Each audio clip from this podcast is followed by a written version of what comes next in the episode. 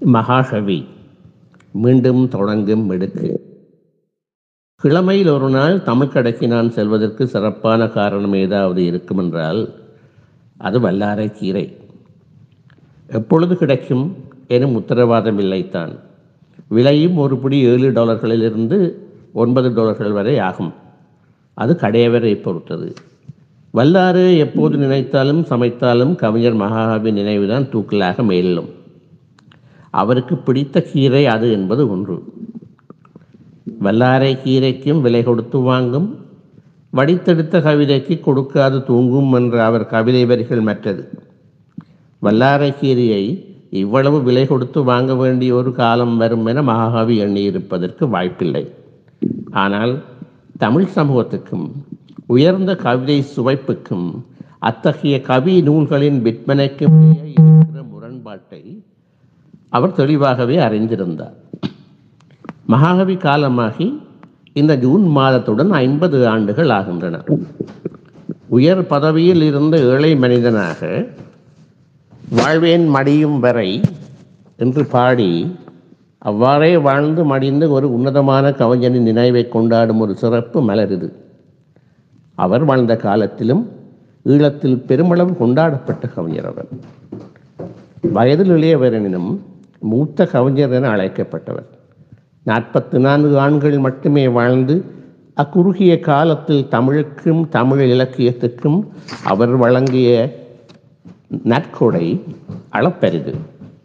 அந்த நற்கொடையின் சில பரிமாணங்களையும் அவர் தமிழையும் அவர் வாழ்வின் சில பகுதிகளையும் தமிழ் கூறும் நல்லுலகத்துக்கு நினைவூட்டி பதிவு செய்வதே இந்த சிறப்பு மலரின் நோக்கம். மகாகவி காலமான போது பேராசிரியர் சு. வித்தியானந்தன் எழுதிய அஞ்சலி கட்டுரையில் கவிதையே தன் ஆவியாக வாழ்ந்தவர் மகாகவி என குறிப்பிடுகிறார்.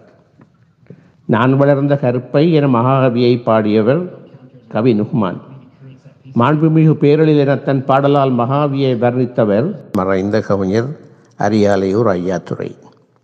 உங்களையும் உங்களை போற்றும் மீள இலக்கிய உலகின் தரத்தையும் தமிழ்நாடு அறியாதிருப்பது துயரம். என எழுதியவர் தீபம் ஆசிரியரும் நாவலாசிரியருமான நாவண்ண பார்த்து சாரதி மகாகவியின் கவிதைகள் ஆரம்பத்தில் மகாவி என்ற பெயரில் கலைமகள் இதழில் வெளியிட மறுத்து தூணா உருத்திரமூர்த்தி எனும் பெயரில் வெளியிட்டவர். அதன் ஆசிரியர் கி. வா. ஜா.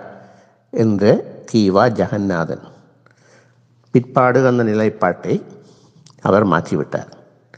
பாரதியும் பாரதிதாசனும் கலைவாணன் என்ற புனை பேரில் எழுதி வந்த திருவானைக்காவல் அப்புலிங்கமுமே மகாகவியின் விருப்புக்குரிய கவிகள். கலைவாணனை இப்பொழுது தமிழ்நாடு அறியாது. இளவயதில் மகாகவியின் வாழ்க்கை வறுமையும் சிக்கல்களும் நிறைந்ததாகவே இருந்தது. இந்த மலரில் அவரது மருமகள் சுமதி பிரான்சிஸ் இதனை பற்றியும் குறிப்பிட்டிருக்கிறார். மகாகவியின் தந்தை துரைசாமி ஒரு தவிர்க்காரர். இளவரையில் காலமாகிவிட்டார். மகாகவியின் மாமனார் மகாகவியின் மனைவி பத்மாசனியின் தந்தை முத்தையா பண்டிதர் ஒரு நாயனக்காரர். யாழ்ப்பாணத்தின் புகழ்பெற்ற பண்டிதர் சிவானந்த ஐயர் தமிழறிஞரும் திருநெல்வேலி சாய்வ ஆசிரியர் கலாசாலையில் புகழ்பூத்த உபாதியருமாக இருந்த மௌன தௌமனி என்று சிறப்பிக்கப்பட்டவருமான போன கைலாசபதி ஆகியோரின் நெருங்கிய நண்பர். இவர்களின் நூல்களை இரவல் வாங்கி படித்தும் இவர்களோடு உறவாடியுமே பண்டிதர் தேர்வில் சித்தி பெற்று அளவட்டி சதானந்த வித்தியாசாலையில் தமிழ் ஆசிரியராக கடமை செய்தவர் முத்தையா பண்டிதர்.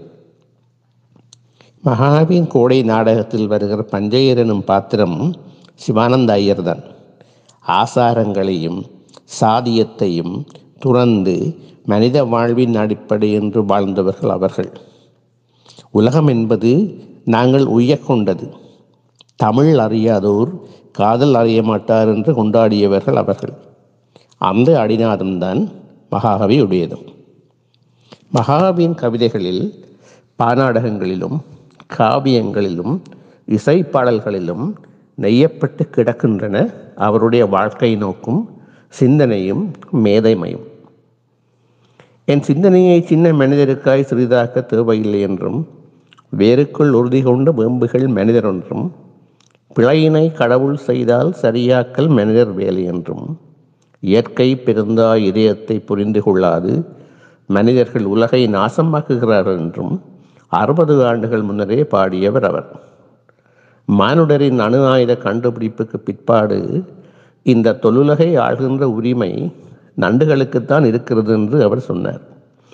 மற்றவர் சொல்வதை பற்றி கவலைப்படாமல் உன்பாட்டில் மலர்வாய் நீ நான் என் பாட்டில் எழுதுகின்றேன் என்று காட்டு மல்லிகையை பார்த்து மிகுந்த நேசத்துடன் சொன்னவர் அவர்.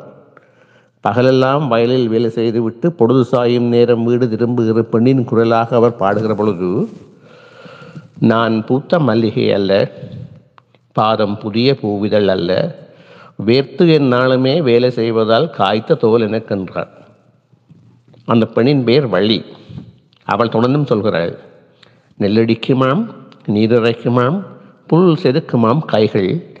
அதனால் பொலிவு பெற்ற அவைகள்.